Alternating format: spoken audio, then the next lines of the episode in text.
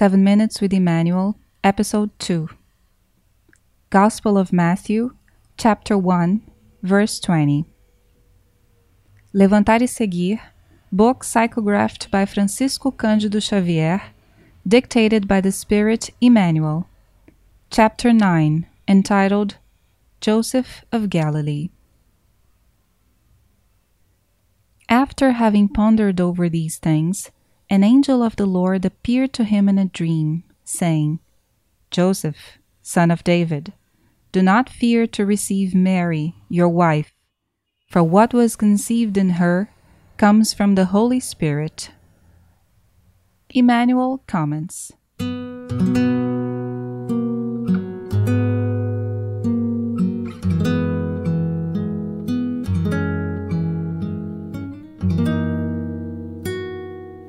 In general, when we refer to the male figures that move around the glorious canvas of Jesus' mission, we notice the precariousness of his companions, fixating most of the time on the latest scenes of his journey on earth. It is necessary, however, to observe that next to ungrateful beneficiaries, indifferent listeners, cruel persecutors, and wavering disciples, there was an integral man who served Jesus, pledging to him his immaculate heart and pure conscience. Joseph of Galilee was such a profoundly spiritual man that his sublime figure goes beyond the limited analysis of those who cannot do without the human material for a service of definitions. Have you ever thought of Christianity without him?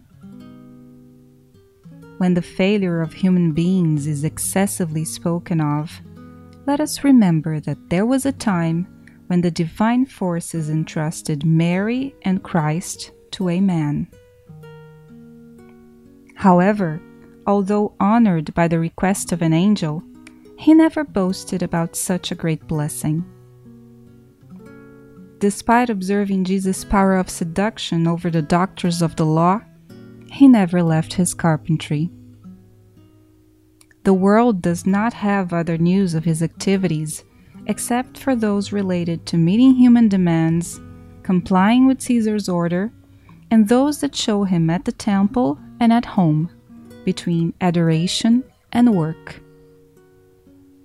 Without any position of evidence, he gave Jesus all that he could give. To him, Christianity is indebted at the door of the first hour, but Joseph passed through the world in the divine silence of God.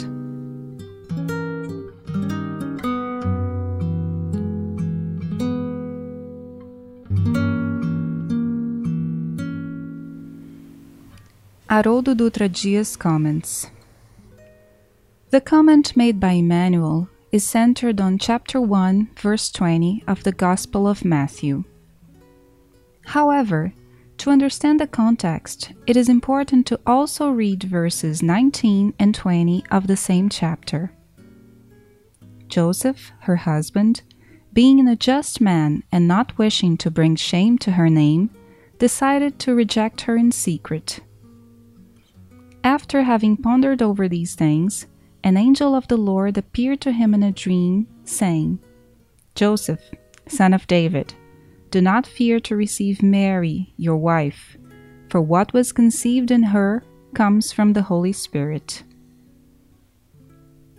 In this text, we notice the fear of Joseph, a just man, to take Mary as his wife, and the action of the angel soothing his heart, telling him of the spiritual and sacred origins of the son he was about to receive.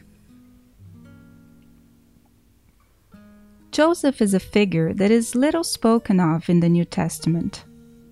The main references to him are found on chapters 1 and 2 of Matthew, chapters 1 to 4 of Luke, and chapters 1 to 6 of John.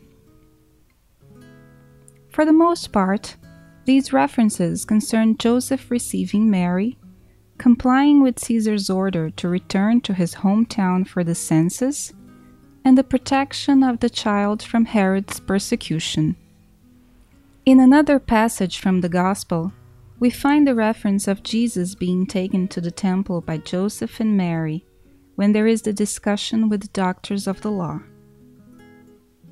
As Emmanuel so rightfully puts it, every time we focus on the male figures of the New Testament, such as Simon Peter, John the Evangelist, Joseph of Arimathea, Simeon, we highlight the falls and the flaws, especially of those connected to the moment of crucifixion, when all of them abandoned Jesus. However, we must turn our hearts to one truly integral man, Joseph of Galilee.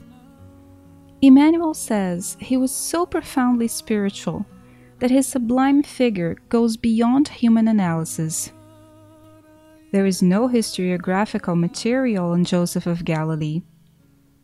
Very little do we know about him, but what we do know, and that is the beauty of Emmanuel's message, is that there was a time when the Creator and the spirits who rule over our solar system entrusted both Mary and the baby Jesus to his care. All the future of the Gospel and the mission of Christ were one day in his hands. And as Joseph is a symbol of God's action in the world, Emmanuel says, "He passed through the world in the divine silence of God, for God acts in silence and always hides himself." Roberto de Campos says that God does not compete with the vanity of human creatures. Neither did Joseph, this man of no detailed stories nor abundant historiography, but of genuinely spiritual action.